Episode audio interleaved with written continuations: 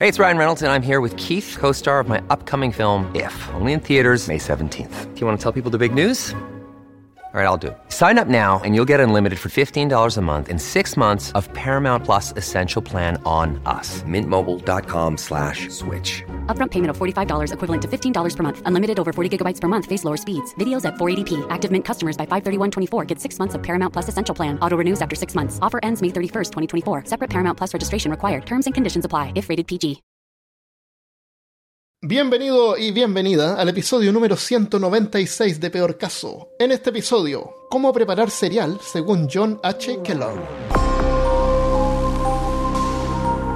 Hablándote desde los lugares más Maísticos.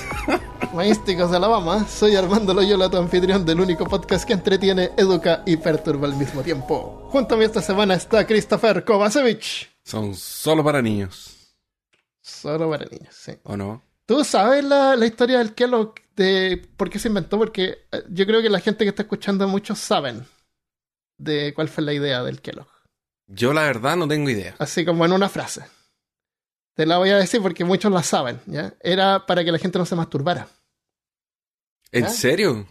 Claro, pero, pero lo más perturbador es que es mucho peor que eso. ¿Cachai?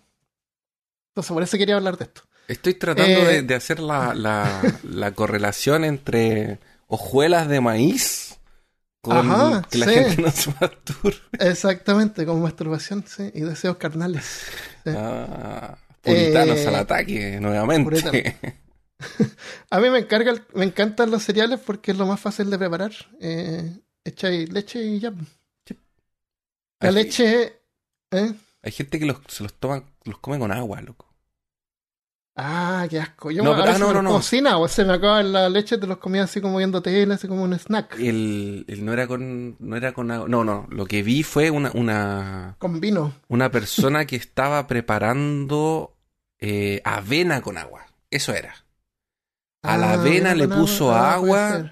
Pero como caliente, sí. Como una sopa caliente. No, le puso agua helada, la puso al microondas y después le puso como Claro, la proteína. Claro, porque te queda así como, como sticky. Claro. Sí, no, eso, eso es válido. Está bien. Ya, ya, ok. Es que la avena Pero yo me la tomaba con leche. Con leche o con... Ah, claro. con La leche también es como un invento, porque no deberíamos poder tomar leche. Porque los animales toman leche cuando son chicos y después no les falta esa cosa que pro- procesa la lactosa, eh, se les termina. Pero los humanos eh, ganaron por ahí un- una mutación que les permitió consumir leche y gracias a eso como que sobrevivimos.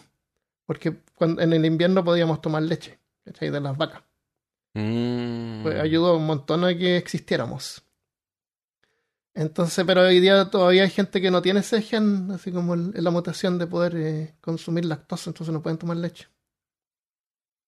Entonces los animales no pueden tomar Ah, leche ya, después ya. que son Por- viejos. Por, eso no- que la no gente es como... eh, eh, lactosa. Claro, pues tiene La- lactosa esta- intolerancia. Son alergia, eh, claro, intolerante Claro. a la lactosa. No pueden, pero claro, porque les falta. Entonces, cuando la gente toma las pastillas de la intolerancia, lo que hace, lo que hace la verdad, de la intolerancia. a las, para, para las pastillas de intolerancia, eh, y ahí se ponen intolerantes con las cosas, Claro. salen a reclamar a la calle, es como que todo está mal. Ah, claro, son Eh. todos y no pueden consumir leche. Claro. Y O sea, tú, dices- tú dices que la policía en vez de tirar agua con los guanacos debería tirar leche. debe tener leche, A exactamente. esta gente. La este gente tipo de gente que protesta. eh. Pero cuando la gente se toma la pastilla eh, y se vuelve tolerante, lo que está haciendo Ahí es sí consumir enzimas. Eso es lo que hace. Ah, las enzimas, Las claro, enzimas para... exactamente. Claro. Y ahí ya no se hincha, no les hace mal y todo. Claro, pero parece que es como re fuerte la leche, así como eh, es dura así para el cuerpo para poder eh, deshacerla. Mira, hay gente que... Yo conozco gente... Porque hay hartos grados. O sea, yo conozco gente que es medio intolerante a la lactosa porque cuando es adulto, cuando va Ah, siendo ya, adulto... no es así se va- como... Ya, ya, ya. Puede ser un que- poco intolerante. Claro, entonces yo entiendo que a la mayoría nos pasa que cuando nos volvemos adultos eh, nos volvemos Claro, intolerantes claro, a la lactosa. Y el y por ejemplo el queso, todas esas cuestiones hay que comérsela con, con esa con esa enzima Ay, para Qué bueno que no soy intolerante, weón, porque me encanta el queso. sí. O tal vez lo eres en un nivel menor, no sé, no tengo idea, ¿cachai? Pero Si, f- si me hinchara, igual comería queso. hay gente, hay, loco, hay gente que le que no solamente se hincha, hay gente que le da diarrea inmediatamente. Ay, Comen qué algo con lactosa y les da diarrea inmediatamente. Ah, o sea, hay que comer queso en el baño, ahí sentado. Exactamente. En el Entonces, que si usted es intolerante a la lactosa y nos está escuchando en este minuto, cuéntenos Ah, sus peores sí. experiencias. No, no es tan rico el queso tampoco. O sea, si alguien es intolerante está escuchando, no se preocupen, no, no es la gran cosa. Claro, no se están perdiendo nada. La Carola, no, me acuerdo que no le gustaba el queso, no le gusta el queso. La única persona que yo conozco que no le gusta el queso. Yo no soy Debe muy fanático del queso. ¿No? No, Como grasoso y medio asquerosito, tal vez. Ay, puede ser. Qué rico. Bueno, bueno. claro, el Kellogg son estas hojuelas de maíz, una caja blanca con letras rojas y sale como un gallo, que simboliza así como en la mañana. Claro. Y es como algo como saludable que tú puedes consumir en la mañana como desayuno. Ahora, esto es más o menos nuevo, de nuevo para nosotros, 1850 por ahí. Eh, antes de eso, la gente no comía cereales. Obviamente antes que el señor Juan Kellogg lo inventara, porque así se llama John Kellogg, John Kellogg. no, la gente lo que hacía en las mañanas era como calentar las sobras del día anterior. Claro. ¿cachai? Y Kellogg lo encontraba así como, como que era muy duro para el cuerpo, porque él, él- él quería inventar algo que fuera fácil de digerir. Ah, como más, ya, tal vez Él era muy fanático de mañana. la, del vegetarianismo, ser vegetariano, no consumir carnes, no alcohol, ¿cachai? Como fácil para el cuerpo. Ya. Por eso inventó eso. Pero hay toda una historia detrás de esto. Entonces déjame contarte sobre Mr. Juan Kellogg. Él nació en 1852. Sus padres eran granjeros adventistas. Los adventistas, Cacha. tú sabes, lo- los adventistas creían que Jesús iba a venir en sus vidas. De hecho, en una fecha determinada, que era el 22 de octubre de 1844. Iba Sí. a ser la segunda venida de Jesucristo. Pero Jesucristo no vino. Entonces le llamaron, a ese día se llama la gran decepción. Y eh, lo que dijeron ellos es que nosotros éramos como más o menos así como tan impuros que no éramos dignos que, Jes- que Jesús viniera. Claro. Pero que nosotros podíamos purificarnos y ser mejores y a lo mejor él, iba a venir después pronto. Ahora ya no se queman diciendo una fecha, ¿cachai? Pero la venía, bueno, y se creó ahí la, la iglesia de Adventista del séptimo día, que para ellos la, la venida de Jesús es inminente, pero no te dicen así una fecha. Claro. ¿cachai? Entonces, con esta cuestión pasaron dos cosas. Una que eh, los padres, los, la, la familia Kellogg eran adventistas, creían que Jesús iba a venir durante su tiempo, que iban a estar vivos.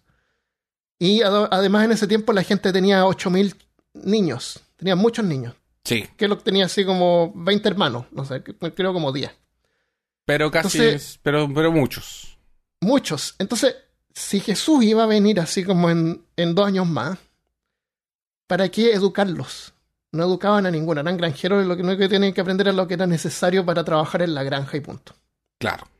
No, no había Eran, educación. eran fuerza de. de Fuerza de trabajo, trabajo. claro. Pero, pero Juan Kellogg era diferente, porque él sí quería educarse y él era curioso, entonces empezó como a educarse solo. Empezó a leer libros y, y, y acudía a la iglesia, eran parte como activa de la iglesia, de esta iglesia que era nueva en ese momento. La, la parte de, no la adventista, sino que la iglesia de lo- del séptimo día. ¿Qué no sé por qué se llama el séptimo día, el domingo el séptimo día parece.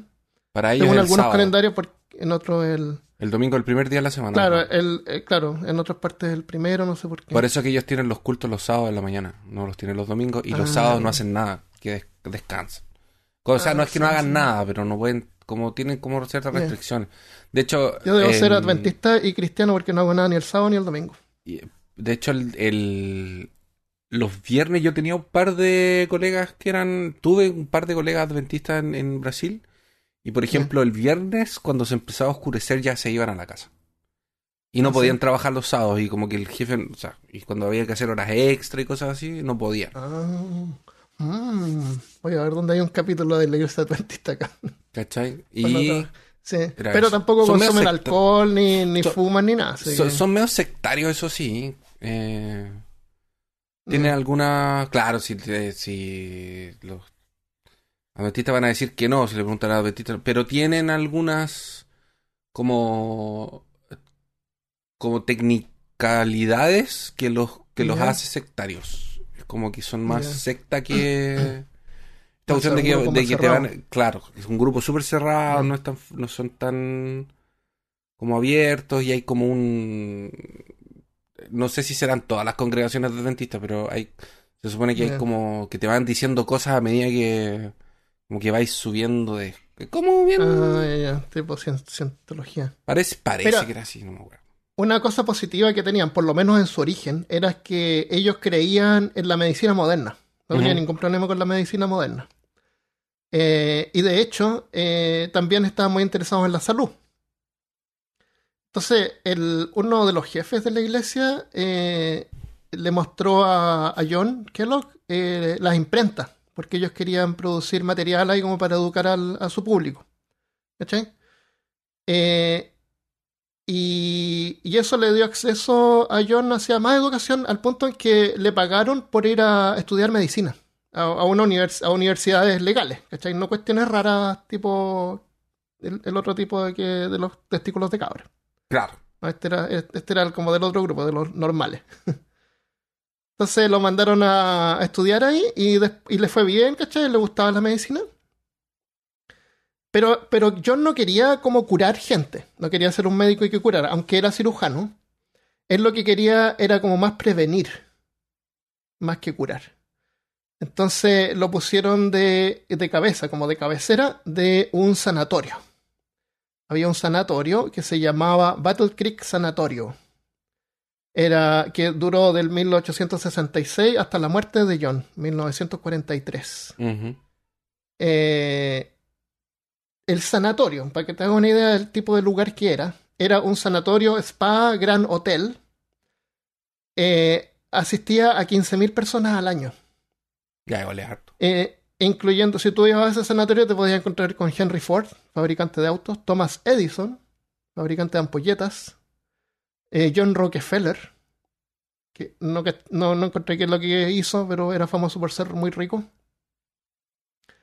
Eh, presidentes de Estados Unidos, eh, líderes políticos, incluso Amelia Earhart, que era una aviadora, la primera mujer en cruzar el Atlántico Ya, sí, sí, sí. sí. iba en este sanatorio. Eh, era porque tenía, era como un spa, como te digo, tenía lugares así que te podían hacer masajes, podías entrar a los tratamientos si querías o si era necesario, habían parques donde te podías relajar. Era como un lugar de vacaciones. Tenía una torre de 15 pisos, 1200 habitaciones, un lobby del porte de una cancha de fútbol, con, con chandelier de cristal, Carajo. 20.000 metros cuadrados de piso cubierto en mármol.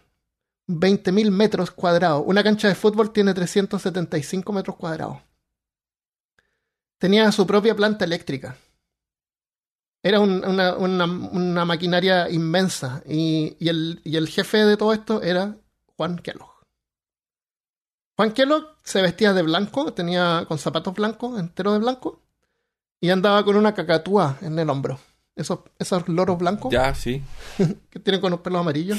Eh, Seguramente se los sacaba para que fuera blanco. Blanco entero. Porque simbolizaba la pureza, porque el mármol blanco simbolizaba la pureza. Claro, eh, claro, se claro. mantenía todo limpio, era Este- como fanático ese era que como su todo club limpio. de era como un club así de, de- de- Claro, de ricos, de claro. ricos. La gente llegaba en tren y él iba a saludarlo eh, como el señor Rourke en la isla de la fantasía. Ya lo salía a buscar. a darle, claro, a darle la, la bienvenida. Claro, como Ricardo Montalbán. Estaba con un con un drink en la mano. No, ah, no, no tenía. No, podía No, drink, con- con una cacatúa nomás. Una Andaba en bicicleta por el, por el, Por el lugar. ya. No debe tomar ni Coca-Cola ese señor. Bueno, igual que no había Coca-Cola en ese tiempo, sí, ya lo mismo. Te- tenía el corazón en el lugar correcto, quería hacer como bien, pero. Pero con, no sé, hizo cosas malas, pero con buenas intenciones. Ya. Por eso es que estamos hablando de, en peor caso de él, porque algo malo va a salir de esto, ¿no? Claro, obviamente, no puede ser todo tan bonito.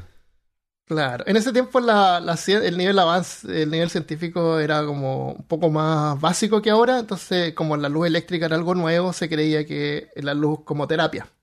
Entonces había habían unos cuartos llenos de ampolletas y la gente se sentaba ahí y la luz artificial como que les hacía bien y curaba varias enfermedades.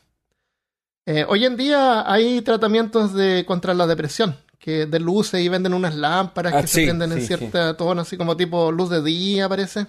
Sí, es por la que tener vitamina D. y vitamina D. Pero el hecho de ver de luz de día así como que te anima un poco. Eh, entonces ningún problema con la luz eléctrica. En ese sentido no, no electrificaban a nadie. Pero él también era muy como te digo, fanático de lo limpio. Tú tenías que estar limpio. Ah, habían unos baños, ¿cómo les llamaba? Como baños extendidos. Tú te dabas un baño de tina. ¿Cuánto te demoras tú en bañarte? ¿15 minutos, 20 Yo, minutos? 10 minutos. Un baño de tina, ¿cuánto durará? Una media Una hora. media hora máximo. Ya, acá tú podías estar ahí todo el día. Pero loco, te Era deshaces. un baño extendido. Te quedabas ahí arrugado entero, supongo, como una pasa. Te, blanca. te deshaces. Ni siquiera te arrugas, te deshaces. Sí. Claro, eran baños extendidos. Y también tenías que estar limpio por dentro. Por eso es que la comida era importante. ¿No es cierto? Lo que tú consumías por arriba y también limpio por abajo. Claro. Entonces eh, te hacían, hacían enemas. Enemas es cuando te meten un tubo por el, por el fondo ahí y te meten agua. Eh, entonces hacían eso como terapia. Eh, había un cuarto que se llamaba algo así como el Sanctum Sanctorum, donde había máquinas que metían agua como a presión, si no sé cuántos litros por minuto, eh, para limpiar ahí. El, también hacían enemas de yogurt. Te daban yogurt, te, te comían la mitad del yogurt por arriba y la otra mitad era por abajo.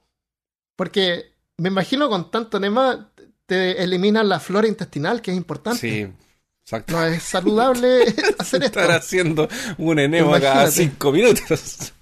A presión, no, no creo que sea bueno. Entonces, a lo mejor hay gente que se enfermaba, no sé. Eh, el yogur con probiótico a lo mejor podría ser bueno, pero. Eh, también, aparte de los enemas, eh, habían sillas vibradoras Oye, donde tú te sentabas. ¿ah? ¿El enema era opcional o era, o Bueno, era obligatorio te- él te parte del programa? No, era, él te recomendaba el plan de, de Ah, terapia. El plan Eh, completo. Pero a la gente le gustaba hacer eso, no sé.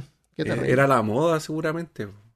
Mm. Era cosa de gente rica, pues tú cachas que la gente rica es medio Sí, excéntrica. pues.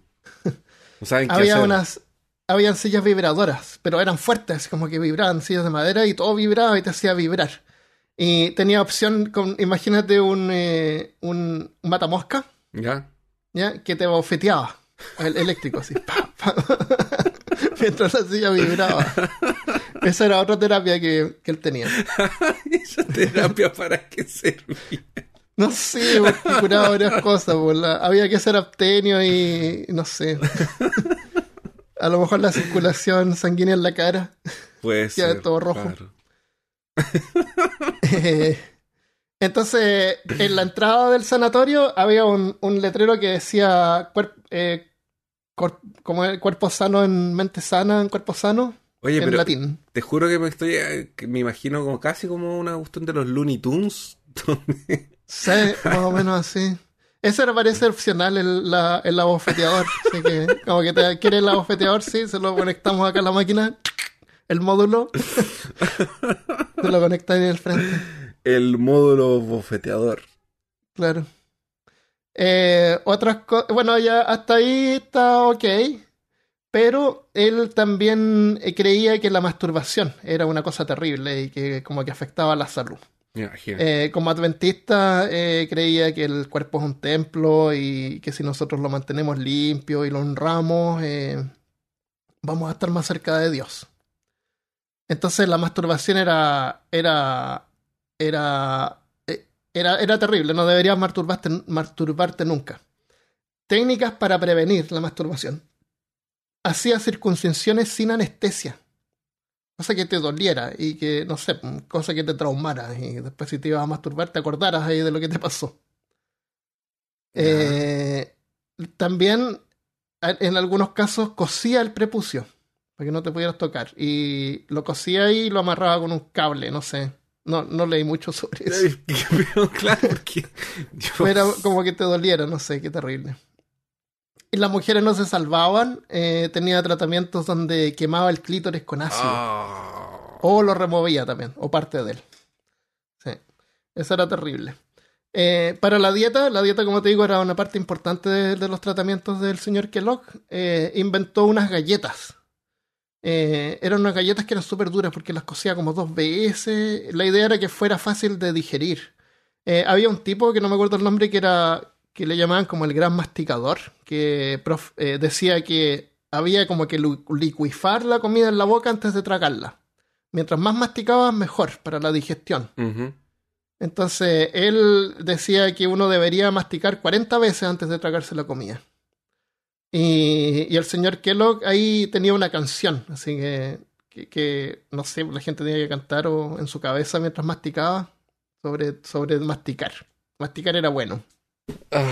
Pero, pero estas galletas eran súper duras y a alguna gente le rompía incluso los dientes. ¿Te acuerdas de unas galletas que usaban los piratas? Que eran como unas galletas Sí. ultra duras que Sí. hacían. Eran- deben haber sido como cosas así. Entonces él se dio cuenta que estas galletas no eran muy saludables. Entonces lo que inventó era como moler estas galletas y, crea- y cre- inventó como una especie de granola. Ya. De hecho, inventó la granola. Con semillas y eso. Y, y le daba a la gente una bolsita en las mañanas, así como para comer. Eh, eh, su hermano tenía un hermano que, él- que le ayudaba. Mientras él andaba en bicicleta por alrededor del edificio, su hermano andaba corriendo atrás tomando notas de las ideas del señor. Era como su, su, su, su secretario personal. No tenía hermano. derecho a bicicleta él. No, ni, ni cacatúa, porque andaba con una cacatúa. es verdad. Y, y tenía bigote glorioso también. Oh, qué excelente. obviamente. Eh, entonces, eh, con su hermano idearon así como, ¿cómo hacer este desayuno así? Querían inventar algo que fuera así como, nada fancy, así como bland, así como pl- plano, así, no tuviera ninguna gracia. Entonces con su hermano inventaron hacer esta, esta este cereal, que era aplastando la, la- los granos de maíz y convirtiéndolos en cereal. ¿Cómo dijiste que se llamaban los cereales estos? Eh, en español no me acuerdo el nombre. Lo- Ni- ni en inglés las azucaritas. Las azucaritas, claro. Le pusieron azúcar después. Al principio no tenían ni azúcar, eran así nomás. Y, y todavía venden. No, o sea, hasta hoy en día Kellogg's es sin azúcar. Sí, pues una vez compré para probar. Ah, este es el original, lo compré y no tenía azúcar la cuestión. Había que ponerle azúcar. La idea de que no tuviera azúcar, Armando. Ah, no le puse azúcar. No, y después salieron. Porque estaba. Estaba la. Lo, estaba la, la del tigre, que eran las azucaritas. Y después salieron una de un oso que tenía más azúcar. Más azúcar todavía. Era como doble azúcar. El- habían unos del Capitán Crunch que me gustaban, que eran como unas unos paquetitos. Eh, Aquí habían compro unos que se llamaban estrellitas. Que tenían. Estrellitas también se... Yo no sé cuán- cómo se Me llaman los que como, pero estrellitas. compro siempre lo mismo, que eran unos que la, mamá de Michelle le compraba a Michelle. Entonces a Michelle le gustaban. Y ahora yo los compro también porque le gustaban a Michelle. Y son, son re buenos porque tienen, tienen frutas secas también. Ah, bueno. Entre medio, sí. Sí. No, ah, Pero yo harta azúcar, sí, bien dulce. le ponía. O sea, yo me acuerdo de la estrellita, el chocapic. Nunca me gustaron los Fruit Loose ni los Tricks. Eso no, tampoco. Eran demasiados colores y cosas extrañas. Eran demasiado dulces. Ya, como que. Sí, hay algunos que son muy dulces. Ah, Yo no sé si allá venden, pero acá uno, claro, puede comprar las marcas ahí en caja, pero también venden en bolsa, que son como unas versiones más baratas. Y, y el diseño de la bolsa es como el mismo diseño de, por ejemplo, tú, tú sabes que, ah, estas son sucaritas, pero baratas. Ya, ¿cachai? sí. Tiene el mismo diseño, el mismo color, el mismo estilo. Entonces puedes comprar como las alternativas más baratas. Y son, más- son mucho más baratas, vienen en una bolsa nomás, algunos tienen un Ziploc arriba. Ya. Que ni Otros siquiera no. es toda la bolsa, es como la mitad, claro. Entonces, hay alternativas, varias veces compro de esos, pues son más baratos, es como la misma cuestión nomás. Eh, pero sí consumo harto cereal. Me encanta el cereal porque es como dulce y es frío. Me gusta comer algo frío después de comer. Sí. Y la leche está fría. Eh, entonces ahí va la gente, pues iba la gente rica ahí eh, a purificarse. Eh, se podía salir alrededor, como te digo, la gente llegaba como en tren ahí, estaba como en un lugar seguramente, esto estaba en Michigan, estaba en un lugar medio alejado seguramente de la ciudad, y, pero podía salir alrededor, había algunos comercios por ahí y cosas que hacer, pero tenías que volver antes de las 11 de la noche, ese era el toque de queda. Eh, cerraban las puertas a las 11 de la noche, tenías que estar ya en tu pieza ahí. Pero al frente de este complejo había un restaurante que vendía carne y alcohol. Ah.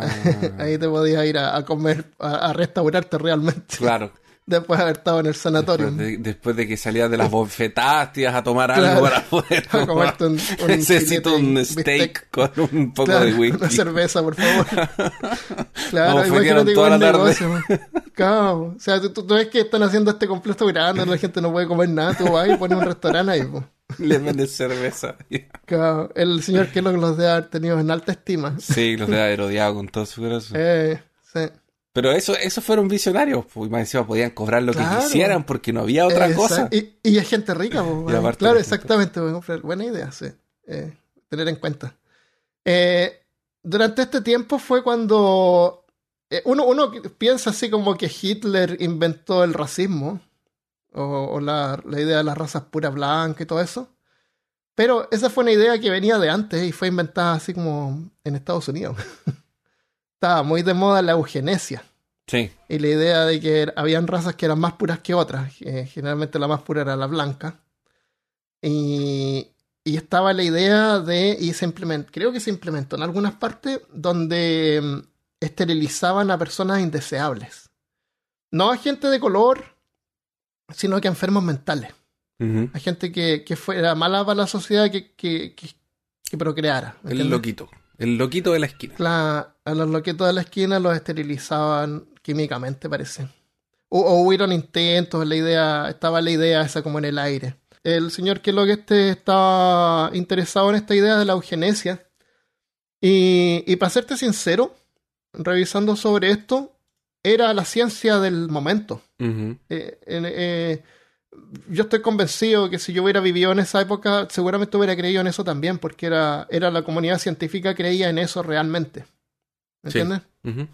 Entonces no era así como algo descabellado ni, ni maligno, no, pero era lo que la gente creía en ese tiempo. Estamos hablando Eh, de cuánto ya, 1920. Mil- una cosa así. 1850, 1850. 1900. Ah, ya. Claro, inicio de 1900. Eh, entonces, eso está como, como malo que haya hecho eso. Eh, él también escribía mucho, tenía un, un periódico, pero, pero él estaba interesado en la salud y, y, como te digo, tenía una mente científica, entonces estaba metido en esta cuestión de la eugenesia. Eh, entonces, como te digo, él le interesaba la ciencia más que la idea adventista de la, de la iglesia. Y, y esto estaba funcionando con fondos de la iglesia. Pero la iglesia le reclamó que él no estaba usando esto como para, para, para ganar más adeptos. Eh, no tenía como nada que ver con la iglesia este instituto, esta institución. Entonces le cortaron el- los fondos. Le dejaron de pagar por eso. Ah, de ahí él había sacado los fondos, entonces fue la iglesia el Claro, que lo dejó de ahí construir los fondos. Claro. El, el- el edificio ya existía, tenía otro nombre, pero él como que lo amplió. Y él le puso... Y lo convirtió en este gran hotel. Claro. Él le puso Y le cambió el, nombre al sanatorio de Green, de Greek, no sé cuánto. Claro, Green Rock, no sé.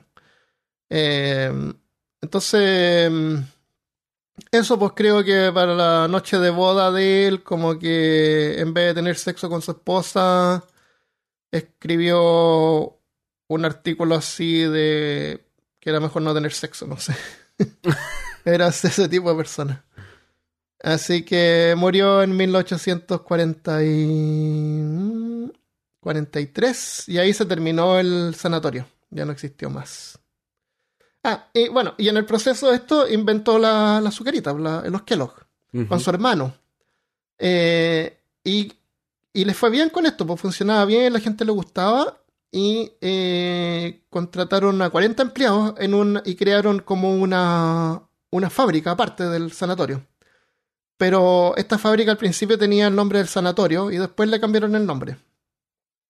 Y, y su hermano, que era como el, su secretario, fue como el, como que el que administró esto al principio. Y bueno, después que él murió, cambió la compañía Kellogg y ahora se llama Cereal, se llama Kellogg, pero me imagino que debe, debe ser de. Debe ser, a ver de quién es, Foundation, eh, Kellogg. No sé quién, quién la. Parece que es Nest- No, no es Nestlé. Claro, los conglomerados grandes compran estas compañías y. A ver, acá tengo un mapa de las Espérate, compañías. porque- ah, Kellogg's Ah, es... Kellogg- Ah, Kellogg es una marca es una grande. es una marca es grande, dueña de una multinacional, Claro. exacto. Tiene su central en eh, Battle Creek, Michigan. Battle ahí, Creek, sí. Es- ahí no Mira, son, eh, son los dueños de los Cornflakes, Sí. Kellogg, Fruit Loops, todas esas Sí. cosas. Claro, Eh, ahora me Crazy acuerdo, Brain, pues el comercial era frut- sucaritas de Kellogg's. por loco. esas caritas Así de Kellogg. llamaba. Y también son los dueños de los Pop Tarts y los Ego. Y los Pringles. Ellos hacen Pringles también. ¿Ellos hacen Pringles también? Sí. Y también hacen esos chicles que son así como unos, Espérate. unas barritas que vienen en una, en Espérate, entonces la, la, las Pringles... No, no, pero las Pringles no son de... Son de Kellogg. Ah, ¿en serio? Entonces, pero espérate, y, eh, pero el objetivo entonces de hacer la- las Kellogg's era tener un desayuno más saludable, más como Claro, liviano. más saludable, más liviano, claro que fuera fácil de ¿Y digerir. sabes algo del proceso de cómo lo, lo hicieron al principio, cómo se hacen, no? La... Aplastan los granos, pues, y los tuestan. Ah, De- ya. Deben pasar los granos, los aplastan y pasan por una tostadora. No sé cómo lo hacen porque no... Los que los... No sé, a lo mejor los que los cuando los inventó eran diferentes de lo que venden Yo ahora. creo que era, yo creo que es diferente. Ahora, Mm, porque ta- ahora me da la impresión que es algo como más pulverizado, así como las Pringles. claro, que es como papa pulverizada en Claro, como que pulverizan eso, le sacan la cáscara al, al grano, lo filtran y después crean la, la, la, Puede ser. la- ¿cómo se llaman las, las cositas? Sí, porque las. Pringles a mí me dan miedo como son. O sea, son súper ricas, pero me dan miedo. O sea, son todas iguales. nomás. Por eso. Están po. iguales. claro, no, es papa molida, pues, en un molde. Son todas un molde, por eso son todas iguales. Qué horrible. Es, es genial eso porque no se tienen que preocupar de que ah, las papas están chicas o están muy grandes. Claro. ¿Sí?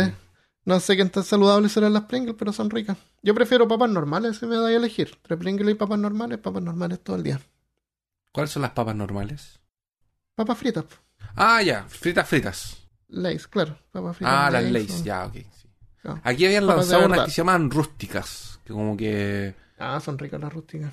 Como que las papas rústicas eran como las papas fritas Lays, pero eran como imperfectas. Entonces, como que te da la sensación de que eran más Ah, naturales. hecha, hecha con amor ahí. Claro.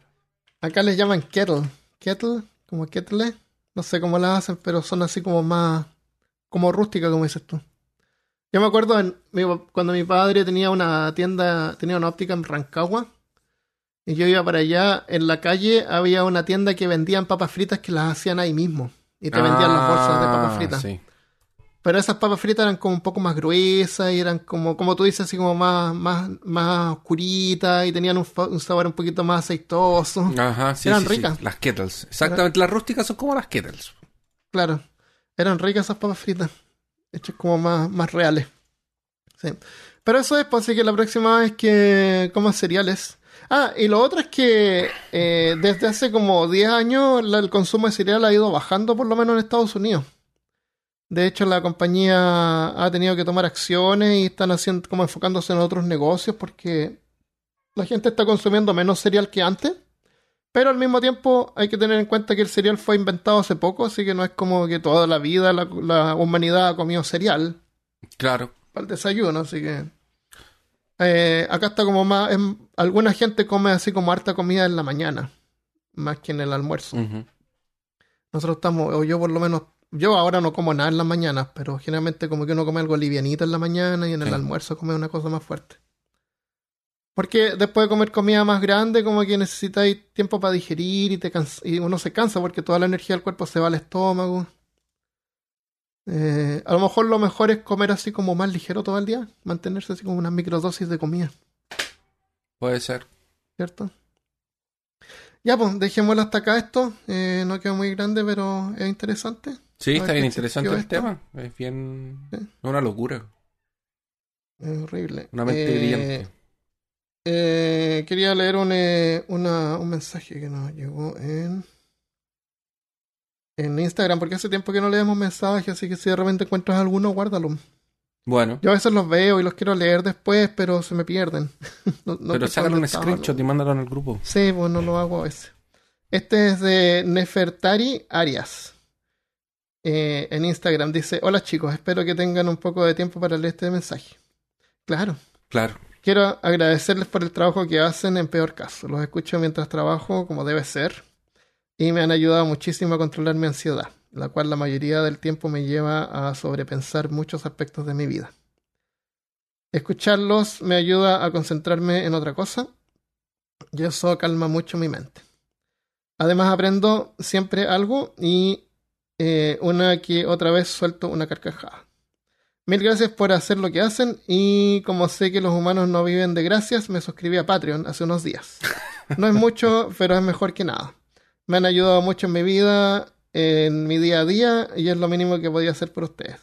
Que sigan teniendo esa gracia para compartir cosas perturbadoras por mucho tiempo más. Un gran abrazo. Muchas gracias, Nefertari. Hay muchas cosas perturbadoras que todavía tenemos que cubrir. Así que Sí, el mundo está lleno de cosas perturbantes. Sí. Así que muchas gracias, muchas gracias a todos los que aportan en Patreon. Si quieres colaborar, también puedes ir a patreon.com slash peor caso. Eh, y eso es todo lo que tenemos esta semana. ¿Quieres agregar algo más? ¿Avisar algo? Eh, mm, no, no, la verdad es que no. No. Yo les recuerdo, por si no saben, tengo un trabajo nuevo, así que estoy como bien concentrado en eso, estoy en entrenamiento, entonces ando medio cansado y no tengo mucho tiempo para preparar, preparar cosas, al punto de que me preocupo de tener el episodio el lunes y después ni siquiera tengo tiempo para, para publicitarlo en Instagram, qué sé yo. Entonces, pero han habido episodios todos los lunes igual. Un lunes creo que faltó Eso uno verdad, porque no tuve tiempo de editarlo, y, pero, pero estaba disponible en, en, en YouTube, así que ahí pueden ir a ver cosas también. Sí, cuando hacemos lives, las lives son en YouTube y quedan en YouTube. Y quedan en YouTube ahí, sí, permanentemente. Y pueden ir a verlas ahí. Ya, pues, eso es todo. ¿Has jugado algún juego? ¿Quieres compartir algo entretenido que has hecho? ¿Fuiste a un, un evento de Señor de los Anillos? Sí, estuve en un evento en una cuestión que se llama Quinta Hobby aquí en Chile. En el eh, fue bien chiquitito porque era una pulga, entonces como que era medio de una feria de las pulgas, pero no había nada muy interesante. Eh, Y llevé una mesa para eh, para exponer, básicamente. Estaba ahí como que con mis cosas del Señor de los Anillos y la gente pasaba y preguntaba, "Oh, ¿qué es esto? Y decía, es un juego del Señor de los Anillos. Y ¿Eso era Wargame? Sí, era el Wargame. ¿Y tú fuiste por amor al arte o, o te contrató alguien? No, por amor al arte. Sí, nadie te va a pagar nada para, para hacer eso. Así como que, no sé, pues yo voy a una parte, me pongo en una tiendita y pongo ahí que ten- hay un podcast y pueden escuchar el podcast. y les paso un Exactamente. cassette. Les Exacto. paso un cassette de muestra. Exactamente. Eso, eso cabe básicamente medio episodio. Entonces la gente iba y, y preguntaba, y yo explicaba y era eso.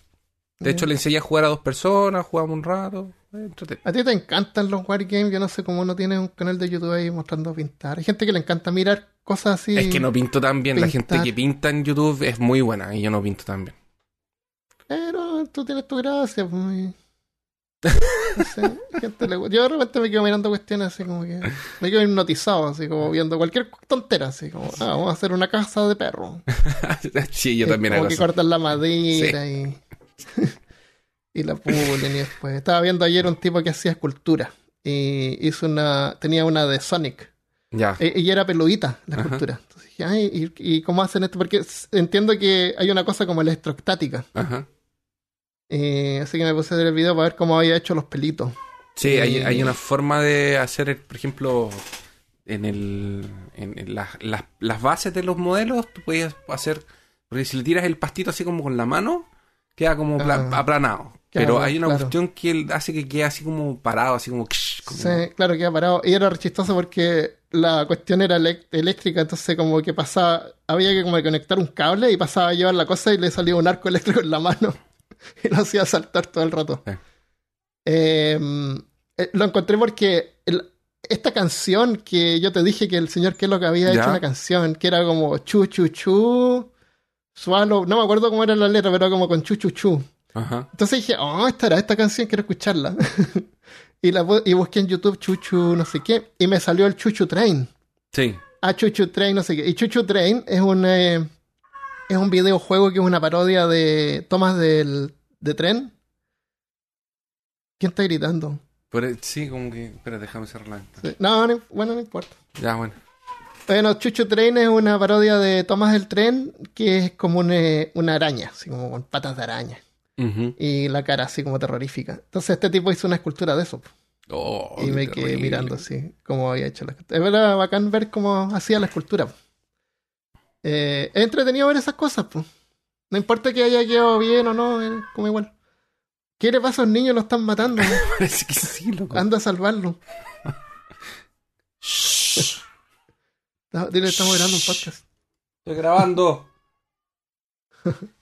Ya, bueno, eso es todo lo que tenemos esta semana. No tengo nada más. Yo estaba jugando Diablo 3. Vía que va a salir el 4. Me dieron como ganas de jugar 3, así que estaba jugando caleta el 3. Bien.